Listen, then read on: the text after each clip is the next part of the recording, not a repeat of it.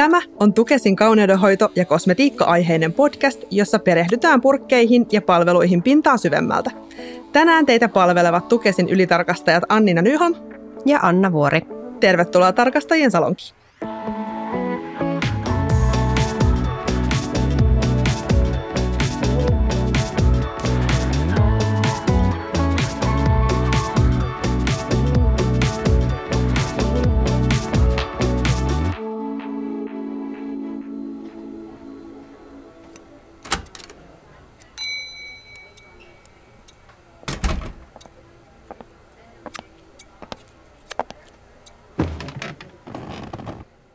Tänään keskustellaan väittämistä.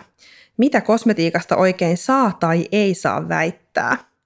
Tarkastajien salongin pigmentointikoneen alle asettuu Niki Malmroos Allergia-, iho- ja astmaliitosta. Tervetuloa Niki. Kiitoksia. Mennään Niki noihin meidän vakiokysymyksiin. Mikä kosmetiikkatuote sinä itse olisit ja miksi? Mä luulen, että mä olisin kasvorasva. Syy. Mä olisin joka päivä semmoinen tuote, joka pääsisi käyttöön eikä jäisi purkin pohjalle odottamaan, kuka mua avaa ja tarvii. Mites jos sitten saisit käyttää itse vaan vuoden ajan jotain tiettyä tuotetta, niin mikä se sitten olisi? Ehdoton luottotuote, tämmöinen samettinen koko vartalorasva. Kuulostaa hyvältä. Kuulostaa erittäin hyvältä. No hei, jos mennään sitten kosmetiikan väittämiin, niin mitä on hyvä ymmärtää markkinointiväittämistä just nyt? Markkinointiväittämät on oikeastaan sellaisia, että ne elää vähän trendien mukaan. Et mä oon tullut siihen tulokseen, että niitä luodaan vähän sen mukaan, miten, mitä niin kuluttajat etsii.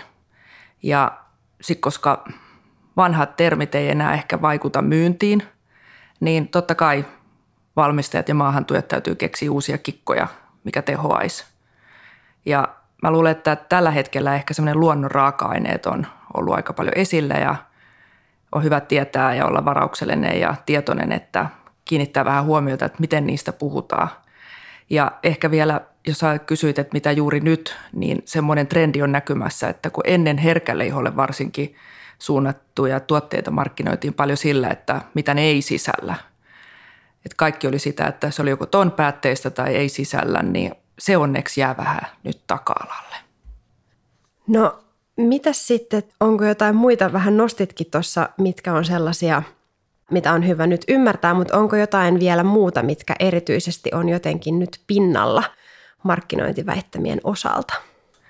Meidän niin kuin näkökulmasta ne pinnalla olevat juuri on sellaisia, mikä nos, alkaa nostaa päätä on just se, tämä tämmöinen luonnon merkitys. Ja siitä voisi puhua vaikka kuinka paljon, että saa nähdä, koska meille tulee – että ruvetaan puhumaan turpeesta ja metsän aineksien vaikutuksista, koska me kaupunkilaistutaan ja ei mennä sinne metsään, niin yritetään tuoda ehkä se sitten ihmisten tykö. Mä näen, että se on semmoinen tulevaisuuden kikkailu. No mitä sitten, kosmetiikallehan lupauksia voidaan antaa monenlaisia, mutta milloin kosmetiikka lupaa liikaa? Ehkä pitkään on ollut semmoinen sensitiivinen sana jollain muodossa, että kysymys siitä, että mitä, mistä se on lupaus. Että jos tuote on vaikka hajustettu ja sitten sitä sanotaan, että se on sensitive, niin kysymys niin kuin mun näkökulmasta tuli heti, että no mikä siitä tekee sen sensitiven. Et se vähän ehkä lupaa liikaa niin kuin sanana. Mm. Tai sitten että se, että jos vaikka ajatellaan tätä luontoa, luonnon raaka-aineella altistumista, että jos nyt puhutaan, että pitää altistaa luonnon mikrobeille enemmän, ja jos tuote lupaa sulle jonkun altistuksen, niin kuinka paljon sitä oikeasti sitä raaka-ainetta siinä on, vaikka siinä kasvorasvassa, että sä altistut sille, niin tämä on ehkä vähän semmoinen kanssa, että taitaa luvata vähän ehkä liikaa. Missä Anna lainsäädännön näkökulmasta menee kosmetiikan väittämien raja? No toki väittämät hän pitää pystyä osoittamaan todeksi, mutta se tapojahan on sitten monen, monenlaisia niillä. Mutta ehkä sellaisen, jos ajatellaan, mikä on niinku ehdoton ei, niin sitten mennään niinku terveysväittämien puolelle, että kosmetiikka ei, ei voi parantaa sairauksia esimerkiksi, eikä sitä voida markkinoida jonkun tämmöisen tilan hoitoon, jonkun sairauden aiheuttaman tilan hoitoon, että siihen kosmetiikka ei, mutta sitten ehkä välillisesti voidaan auttaa ihon hyvässä kunnossa pitämistä, jos se on jotenkin oleellisena tai sen puhdistamista tai muuta tällaista. Mutta että suoraan niin kuin tämmöisiä lääkinnällisiä väittämiä niin ei voi kosmetiikasta esittää. No mitä te olette mieltä kumpikin? Voiko väittämiin luottaa? No, se on vähän tapauskohtaista, koska jos ajatellaan, että kukin kuluttaja on kuitenkin yksilöllinen, että atopiko keskenään niin on totta kai samankaltaisuuksia, mutta eihän nekään ole täysin identtisiä, koska harvoin on esimerkiksi kahta samanlaista ihoa tai reagointitaipumusta. Mutta ennen kaikkea meidän kaikkien elintavat vaikuttaa siihen. Ja sitten se, että kenelle se väittämä on tarkoitettu. Niin, tämä on aika monisyinen asia. Mietin ihan samaa, että tietyllä tavalla vaikka tuotteista esitettäisiin joku lupaus, niin kaikki käyttäjät hän ei välttämättä koe, että se tuote lunastaa sen sille asetetun lupauksen. Eli kun ihmiset on tottunut erilaisiin ja meillä on erilaiset ihot jokaisella, ne on yksilölliset ja sitten tietysti ne ihon tarpeet on erilaiset, niin se, että jos mun mielestä vaikka joku voide on kosteuttava, niin joku toinen voi kokea, että hänen kohdalla se ei kosteuta tarpeeksi. No onko väittämistä erikseen olemassa jotain lainsäädäntöä? Joo, väittämistä on kyllä ihan, ihan omaa lainsäädäntöä ja sieltä tulee tiettyjä kriteereitä sitten kosmetiikan markkinointiväittämille, mitä voi esittää, mutta se ei ole toki mikään listaus, että näin saa tai näin ei saa sanoa, että ne on aika semmoisia yleisiä periaatteita, mitä siellä sitten on. Ja ehkä yritysten näkökulmasta varmaan ihan hyväkin, koska tietyllä tavalla muutenhan lainsäädäntö rajoittaisi tosi paljon sitä, että mitä – mitä tuotteesta voi sanoa. Nyt se on ehkä asetettu niin, että lainsäädäntö asettaa ne raamit ikään kuin joiden sisällä pitäisi pysyä ja yritykset voisit sieltä vapaasti valita, että mitä väittämiä sitten tuotteesta käyttää. Sitten toki, niin kun jos ajatellaan tätä lainsäädännön näkökulmaa, niin meillähän on myös sellaisia väittämiä, joiden kanssa ehkä mennään vähän niin kuin harmaalle alueelle. Et ei voida suoraan sanoa, että ne olisi lainsäädännön vastaisia, mutta ei ehkä myöskään ihan hyvän tavan mukaisia – jotenkin voisin ajatella, että vaikka jotkut asiakaskokemukset voi olla sellaisia, että totta kai yritys saa niitä esittää, miten joku asiakas on kokenut sen tuotteen, mutta se ei välttämättä tarkoita sitten, että se toimii kaikille asiakkaille samalla tavalla. Miten sä Niki koet tämmöiset harmaan alueen väittämät, tai missä kohtaan sun mielestä mennään harmaalle alueelle? No se on just ehkä toi, niin kuin jos ajatellaan näitä asiakaskokemuksia. Hyvä on vaikka tämmöinen, että kenen kasvoilla myydään – että kun sehän on vähän mielikuvamarkkinointia, että mihin profiloidutaan, kehen halutaan samaistua. Vaikka se kasvo, ketä käytettäisiin markkinoinnissa, niin onko hän valittu siihen sillä tavalla, että hän vaikka kuvastaa, että minkä ikäryhmän tai minkä tyyppinen henkilölle tämä tuote olisi parhaimmillaan, niin se voi olla yksi jo sellainen, niin kuin, että ajaako se ihmisiä käyttämään tuotetta – vaikka joku muukin haluaisi sitä käyttää. Et ne on vähän semmoisia just rajapintoja, että ja sitten sellaiset termit vaikka, että niin kuin ennen vanhaa on ollut vahvoja, että rasvane iho ja normaali iho ja kuiva iho. Mutta eihän monikaan, jos meidän kohderyhmältä allergiapuolella tai atopikoissa kysytään, niin ei ne miellä itseänsä seldikoaltaisiksi, vaan jokainen haluaa olla tänä päivänä tasavertainen. Et ehkä se semmoinen harmaa alue on myöskin se, että miksi niin kuin lokeroidaan ihmisiä – nahka on aina nahka, se on yksi iho. Kyllä. Ja toi oli hyvä nosto, minkä sanoit tuosta kuivasta ja rasvasesta ihosta, että ehkä mekin tiedetään, että tietyllä tavalla se ei välttämättä esimerkiksi ole koko iho, että tietyllä tavalla kyllähän ihonkin se vaikka, että kuinka herkästi iho rasvottuu tai mistä kohtaa iho on kenelläkin rasvoittuva tai kuiva, niin sehän vaihtelee. Että ne voi jopa niin kuin pelkästään ajatella vaikka pientä ihoaluetta, niin kuin, no vaikka kasvojen ihon alue, niin sielläkin voi olla jo niin kuin vaihtelua, että – että osa ihoalueista voi olla paljon kuivempia, toiset rasvottuu herkemmin. Saatikö jos ajatellaan vaikka koko kehoa, niin senkin puolesta voi olla ehkä vähän hankala. Tai se rajaa aika paljon sitä kuluttajaryhmää ja sitten toisaalta tunnistaako kuluttaja aina itsekään, että mihinkä sitten, jos tällä tavalla jaotellaan, että mihinkä sitten näistä kuuluisi vai kuuluuko kaikkiin, pitäisikö sitten ostaa kaikkia niitä tuotteita. Se on ihan totta ja toi oli hyvä esimerkki, minkä molemmat toitte esiin noista asiakaskokemusten käytöstä. Et sitä näkyy jonkin verran myös tuolla kauneudenhoitopalveluiden puolella, että siellä ei samalla tavalla ole sitä väittämä lainsäädäntöä tai ei ole rajoitettu sitä, mitä esimerkiksi palveluista voi luvata samalla tavalla kuin mitä tuotteissa on rajoitettu.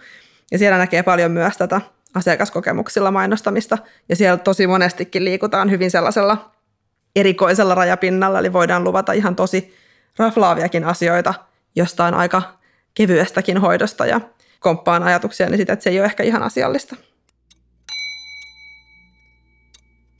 No, jos mietitään vielä noita väittämiä, niin Niki, kenelle väittämillä on sitten niinku terveydellistä merkitystä? Et vaikka terveysväittämiä ei saa esittää, niin kenelle on niinku terveyden kannalta merkityksellistä niillä väittämillä? No kyllä vaikka allergiselle, koska jos tuotteessa on vaikka käytetty jotain ainetta, joka on totuttu ajattelee, että se aiheuttaa oireita, mutta sitten vaikka raaka-aineet olisi nykypäivänä niin puhdistettuja – Yksi esimerkki vaikka luonnon proteiinit, luonnon kosmetiikka, ja että se sen takia soveltuukin myös allergiselle tai herkälle iholle, niin silloinhan se väittämä on eduksi tavallaan, kun se on vaikka alalta muista kosmetiikkatuotteista poikkeavaa, tai sitten se tekee siitä raaka-aineesta sellaisen, että maailma on muuttunut ja raaka-aineet on puhtaampia tai käsitellympiä, niin totta kai sellaisien väittämien niin kuin esille nostaminen tekee eduksi, koska ei olla sitten niissä totutuissa vanhoissa vaikka käsitteissä. Mutta kyllä allergiselle yleensäkin tietysti on eduksi, että jos vaikka nyt otetaan tätä, että iho on tosi kuiva jollain tietyltä suunpielialueelta tai muusta ja se hakee just siihen sellaiseen jotain, niin onko se väittämä tai lupaus, niin sitähän sitä tavallaan kosmetiikkatuotteesta sitten etsii, jotta sen kirjosta pystyy löytää edes jonkun, joka olisi tarkoitettu siihen. Onko jotain sellaisia tosi yleisiä vaikka väittämiä tai lupauksia, joita esimerkiksi allergiset tai vaikka herkän ihon omaavat kuluttajat etsii? Että onko jotain sellaisia tiettyjä, mihin ehkä kiinnitetään enemmän huomiota niissä väittämissä? Ihan selkeästi tosi monta vuotta ollut tämä hajusteettomuus. Ja vaikuttaa siltä, että se ei ole pelkästään enää niin hajusteallergisten – että se on sellainen vähän niin kuin vastuullisuusasia myöskin. Ja se on ehkä yksi sellainen väittämä, mikä jollain tavalla nostaa pikkasen myös päätänsä, että osa maahantuista ja valmistajista, brändeistä haluaa nostaa sen sellaisen vastuullisuusajattelun. Ja sehän on ilo siinä, että moni ihminen haluaa suosia osan tuotteista, vaikka ei olisikaan niin kuin kokonaan, että valitsee tiettyjä tuotteita, joissa se hajusteettomuus otetaan enemmän huomioon. On se sitten vaikka henkilökohtaisen kemikaalikuorman näkökulmasta tai sitten vaikka juuri se, että huomioi muut ympärillään.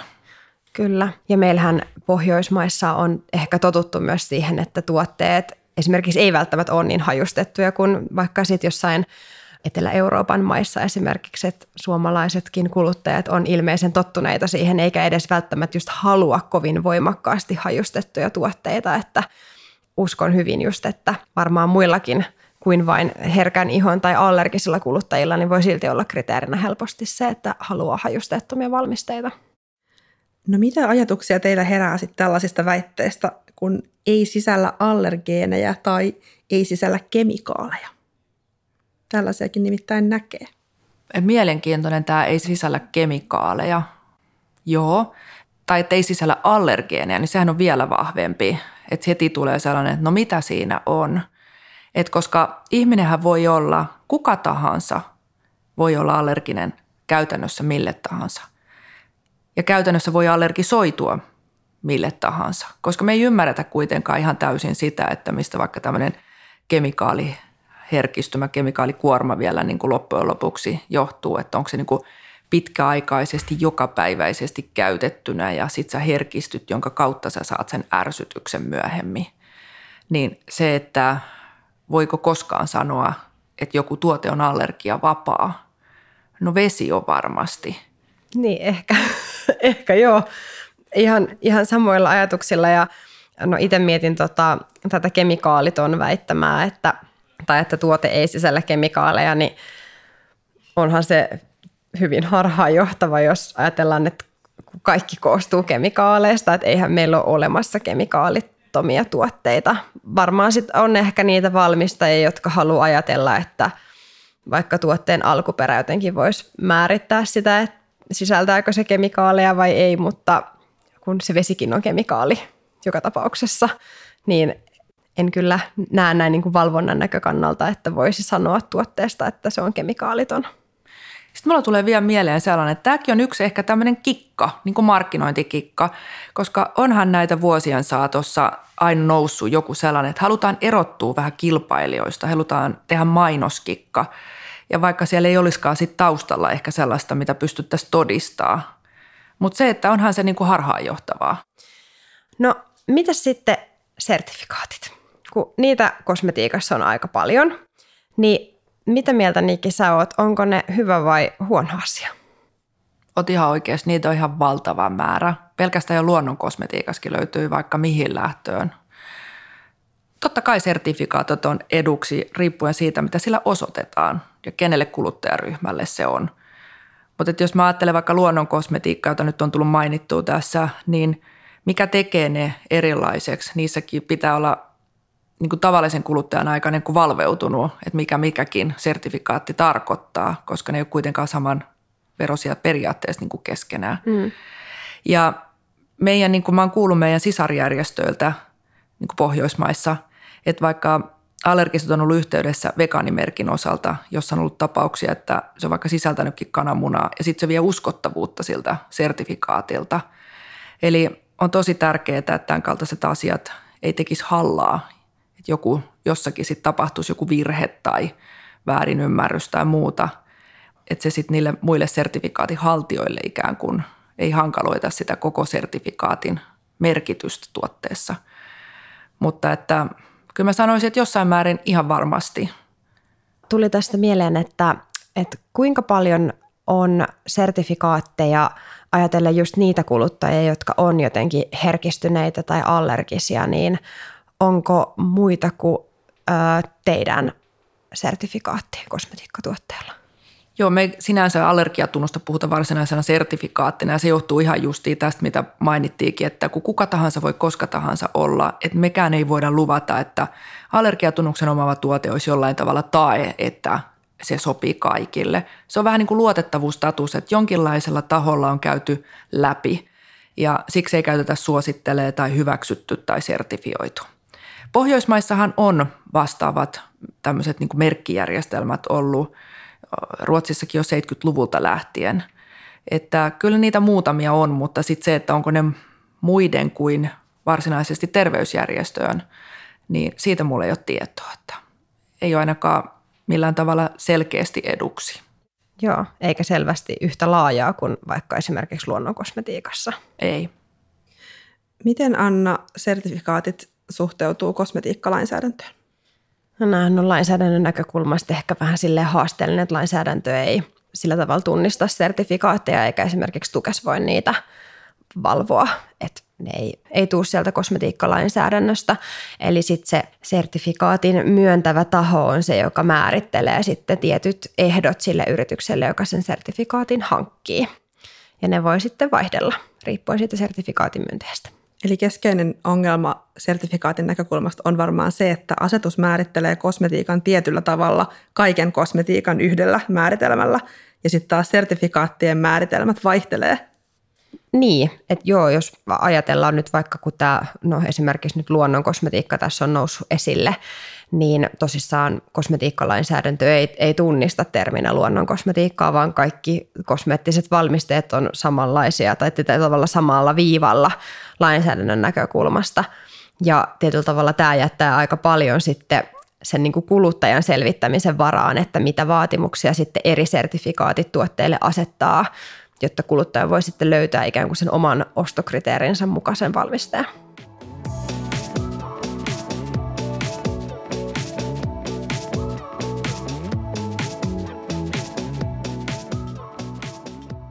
No nyt kun on näistä väittämistä keskusteltu ja puhuttiinkin tuossa siitä, että väittämät pitää pystyä todistamaan, mutta miten sitten, kuinka paljon Niki näkyy tällaisia niin sanottuja hyperbola-väittämiä, joita ei tarvitse välttämättä osoittaa todeksi, niin kuinka tyypillisiä nämä on kosmetiikassa?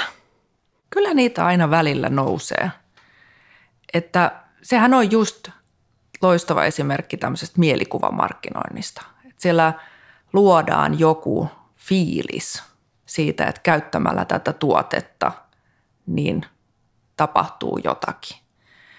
Et vuosia sitten oli esimerkiksi luotiin vaikka juuri, että ampiaisen myrkyllä ja käärmeen myrkyllä sellaisia, niin kuin, että niiden kun tunnistetaan ne, että ampiainen kun pistää, niin sehän paisuu sun koko kroppas ja, ja sitten jos sitä käytettiin kosmetiikassa, niin se antoi ikään kuin semmoisen mielikuvan, että se liftaa ja käärmeenmyrkky vastaavasti, niin sähän lamaannut ja pysähtyy tavallaan kaikki, niin sitten ikään kuin nuoren ihon ikääntyminen oltaisiin estetty sillä, että nehän on täysin mielikuvia. Ja taas tullaan siihen vaikka pitoisuuden merkitykseen, että jos me vähänkin ruvetaan ajattelemaan pidemmälle sitä, että miten todennäköistä tämä apu on siinä tuotteessa, siinä käytetyssä prosentuaalisessa pitoisuudessa kokonaiskoostumuksessa, niin kyllä sitä saa aika paljon läträtä tai uida, että sillä olisi se mielikuvaa tukeva vaikutus ilman, että nyt on liian radikaali niin kuin sanomaan jotenkin, etteikö niistä olisi jotain merkitystä siinä. Ja tämä hyposana on ollut itse asiassa varmaan 20 vuotta jonkun sanan yhteydessä, koska olihan aikoinaan myös hypohajuste, jonka mielikuva oli se, että se ei niin kuin aiheuta allergiaa, mutta hajuste on aina hajuste. Hyperbolalla, mistä tuosta aikaisemmin puhuttiin, niin tarkoitetaan siis tällaista tosi korkealentosta esimerkiksi joku tuntuu kuin olisi pilven päällä tai tuote antaa siivet, mutta hyvin nostitkin sit esiin tuon hypopuolen, eli varmaan hypoallergeeninen on semmoinen meille kaikille tuttu käsite, niin kerro vielä, mitä se tarkoittaa. No tämä on just niin kuin esimerkki siitä, että se hypo-sana on liitetty sellaiseen, että se ikään kuin olisi jollain tavalla poissuljettu siitä tyypillisestä allergian aiheuttamisen niin kuin riskistä. Että hypoallerginen hypohajuste, niin että jos on hypohajuste, niin sillä on ikään kuin kuvattu sitä, että se on semmoinen hajuste, joka ei aiheuta allergiaa. Ja kun viittasi äsken, että hajuste on aina hajuste, niin se todellakin on sitä. Eli mikä tahansa hajuste. Että ei, ei hajustetta voi tehdä hajusteeksi ilman, että se ei olisi hajuste. Niin kuin, että siinä tulee se semmoinen niin kuin yhtäkkiä umpisolmu koko ajatuksen kanssa. Kyllä. Mun täytyy sanoa, että mä itse bongasin, olin saanut lahjaksi tällaisen, tämä oli joku kasvojen puhdistusvalmiste ja sitten tota, muuten vaan kattelin niitä merkintöjä siellä huomasin, että tätä oli niin kuin markkinoitu, että, että sisältää hypotuoksun tai jotenkin tälleen vastaavasti ja mä kanssa ajattelin, että, mitähän tällä niin kuin tietyllä tavalla halutaan tarkoittaa tässä tuotteessa. Se kuitenkin ainoassa luettelossa oli selvästi merkattu parfum, eli joku hajuste siellä on olemassa. Mutta en sitten tiedä, että oliko ehkä ajateltu, onko valmistaja voinut ajatella, että tietyllä tavalla se ei käyttäjän nenään välttämättä tuoksu niin kovasti siltä, että sinne olisi lisätty hirveästi, että, että esimerkiksi omaan nenään siellä ehkä enemmän tuoksu niitä raaka-aineita kuin mitään välttämättä sellaista lisättyä hajustetta, mutta ihmisten nenäthän on erilaisia ja osa haistaa tarkemmin kuin toiset, niin jäin tätä kanssa pohtimaan, että kuinka tällaiseen voi eri kuluttajat luottaa, koska toisille semmoinen, joka on ehkä voitu ajatella, että mielletään tosi semmoisena mietona tuoksuna, niin jollekin sekin voi olla voimakkaan tuoksunen silti. Se on justiin näin. Eli tällä hypohajustellakin on haettu sitä niin kuin mietohajuste ajatusta tai mielikuvaa, mutta kun se on juuri, että mekin kaikki tässä ajateltaisiin yhdestä, jos meille annettaisiin yksi hajuste, niin meillä olisi varmasti erilaiset mielikuvat, miten me mielletään se. Mitä väittämiä sitten pitää todistaa ja miten ne pitää todistaa? No tavathan on aika moninaisia. Miten sitten näitä voi todistaa, että taustalla voi olla ihan jotain tieteellisiä mittauksia, mitä on tehty. Voi olla kuluttajakyselyitä tai tämmöisiä käyttäjätutkimuksia, että se vaihtelee tosi paljon. Että oikeastaan on sitten vaan niinku tiettyjä väittämiä, joihin on voitu tarkemmin määritellä ehkä vähän jotain spesifimpää, esimerkiksi dermatologisesti testattu, niin on annettu vähän osviittaa, että mitä tietyllä tavalla, että millaista dataa siellä taustalla pitää olla, mutta et ei läheskään kaikille ole asetettu mitään tällaisia tiettyjä määritelmiä. Koetko Niki, että on reilua, että kenttä on niin moninainen? Jaaha, Onpa hyvä kysymys. Kyllä mä tykkään siitä, että tiettyjä väittämiä pitää todistaa. Ihan jo oikeastaan sen takia, että kun se on kuitenkin lupaus, jos se on lupaus. Että vaikka esimerkkeinä sellaisia, että ennaltaehkäisee, vähentää, poistaa, parantaa.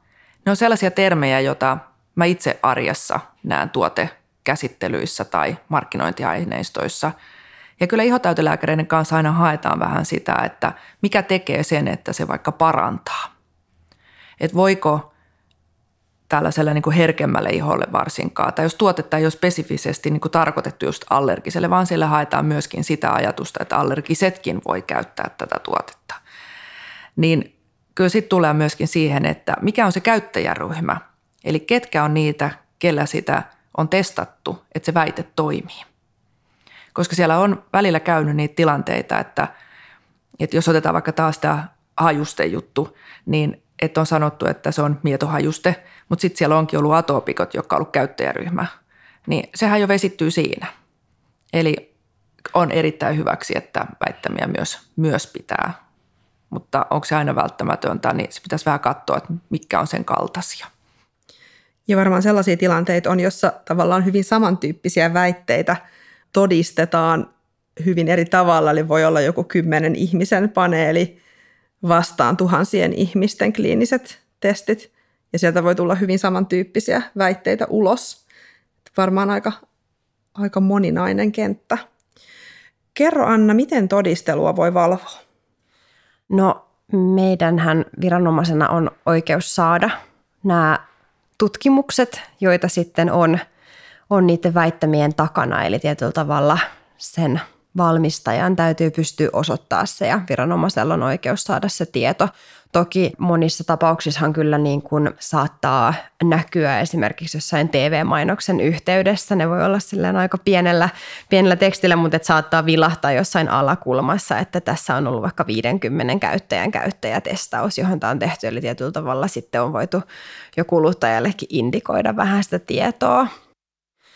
No mihin suuntaan Niki näet, että tulevaisuudessa markkinointiväittämät on menossa? Vähän sanoitkin nyt, että, että esimerkiksi tämä tämmöinen ton pääte, niin ollaan pikkuhiljaa menemässä jo siitä poispäin. No sitten me ollaan nähty parabeenittomuustrendiä tässä aikaisemmin. Nyt ehkä jonkun verran liikutaan tällä luontoaspektissa, jonkun verran mennään ehkä siellä vähän niin kuin lääkinnällisellä rajapinnalle, mietitään, että no, mihinkä tuoteryhmään tämä kuuluu, niin – mitä, mitä seuraavaksi? No kyllä mä uskon, että tämä ilmastonmuutos on semmoinen, että tuolla meidän kansainvälisessäkin kattojärjestössä me keskustellaan ilmastonmuutoksen, luontokadon, ravinnon saannin, kaiken tämän ikään kuin muutoksen vaikutusta. Että kokonaisuudessaan, miten ihmiset herkistyy jatkossa ja sitten tavallaan, miten me kaupunkilaistutaan. Eli juuri se, että me vieraannutaan niin paljon luonnon mikrobeista – ja tässä on jo viitattukin siihen, että lähdetäänkö se metsä tuomaan ihmisille tykö, jos ei sinne ole kykyä tai osaamista ja mahdollisuuksia mennä. Että tällaiset metsän aineet, niitä näkyy jo vähän keskusteluissa, niihin käännytään meidän puoleen. Mutta sitten se, että miten se näkyy lopulta kosmetiikassa, niin se on tosi kiehtovaa, että miten paljon metsässä tullaan sit hakemaan raaka-aineita. Et onhan meillä jo puolukoita ja lakkauutteita ja kaikkea tällaista ja on erilaisia kasviuutteita niin kuin muutoin. Mutta mä luulen, että se metsä on sitten semmoinen ihan seuraava. Et ruvetaan puhua kaarnan ja jäkälän ja turpeen ja suon ja sellaisen, mikä alkaa tietysti tietyllä tavalla eksoottistakin, koska se tuo tiettyä semmoista pohjoisemmaksi menemistä ja ihminen saadaan mielikuvilla myöskin siihen semmoiseen puhtaaseen erämaahan koskemattomuuteen ja sitten sieltä ikään kuin sen selviytymisen tätä käyttämällä. You can walk. Onko ollut näköpiirissä, että toi olisi ihan maailmanlaajuinen trendi? Erittäin hyvä kysymys, koska siinähän voi olla tietty tämmöinen niin kuin, tavallaan kaupallistumisenkin, että miten esimerkiksi vaikka Pohjoismaat, Suomi – voi erottua tämän kaltaisella ihan vaan ottamalla huomioon meidän sijainnin ja meidän raaka-aineiden mahdollisuuden hakea niitä metsästä. Että kyllä varmasti. Miten näet, että voiko tällä olla jotain positiivista tai, tai negatiivista vaikutusta, sit jos ajatellaan nimenomaan vaikka herkistynyt tai allergista kuluttajaa, niin jos markkinointiväittämissä mennään johonkin tämän suuntaiseen trendiin, niin mikä vaikutus tällä on sitten tämmöiselle kohderyhmälle? No sitähän tässä on pohdittukin, että kuinka paljon ihmisen pitäisi niin kuin työntää siitä kasvojansa sinne turpeeseen itse mettässä mennä makaamaan, että se vaikutus olisi sille, että voidaan luvata, että nyt tämä on riittävä sille, että sä altistut luonnon mikrobeille ja sun sietokyky ja ne hyödylliset annit tämän tuotteen kanssa vastaisi sitä. Ja kuinka paljon ihmisen pitää käydä keskimäärin vaikka metsäretkille tai kävelemässä tai viettää aikaa, että, että se terveysvaikutus on. Niin siellä on paljon semmoisia avonaisia kysymyksiä. Ja sitten totta kai se, eihän se nyt täysin automaatio että ne nyt tollasenaan tietysti käy. Että riippuen minkälaisia uutteita ja öljyä niistä männyistä ja muista raaka-aineista lähdetään tekemään, että totta kai tulee taas siihen kemialle, kemikaalien ikään kuin tarkastamiseen, että miten se on tehty ja paljonko sitä siellä on. Kyllä. Tosi mielenkiintoista. No hei, nyt me oltaankin jo vähän tämmöisellä tulevaisuuspolulla, niin – Kerro Niki, että jos sä loisit tulevaisuuden tuotteen tai palvelun, niin millainen se olisi? Se olisi UV-aine, sellainen, jota käytettäisiin veden kaltaisesti kaikessa kosmetiikassa ja että suojautuminen tapahtuisi niin kuin luonnollisesti ja turvallisesti. Ihan joko ajatellaan vaikka tätä maailman muuttumista ja ilmastonmuutosta, niin se pitäisi olla niin kuin vähän kuin semmoinen vakioaine – että ei tarvitsisi puhua enää fysikaalisesta ja kemiallisista filtreistä ja muista. Oo, innovatiivista. Kyllä. No mitä sitten, jos tarkastellaan lainsäädäntöä, niin jos sinä itse saisit muuttaa yhden asian kosmetiikka- tai kauneudenhoitopalveluita koskevassa lainsäädännössä, niin mikä se olisi? No se on se, mihin tässä on viitattukin tänään, että tämä hajusteet, että ei enää luokiteltaisi, että hei, että on olemassa 26 tai 32 tai et cetera, et cetera, olevia allergisoivia hajusteita. Että ne ei kuuluisi siellä. Hajuste olisi aina hajuste. Piste. Siihen on hyvä lopettaa tarkastajien salongin tämänkertainen jakso. Kiitos tosi paljon vierailusta, Niki Malmrus. Kiitoksia. Tarkastajien salonki sulkee ovensa tältä päivältä. Tervetuloa uudestaan!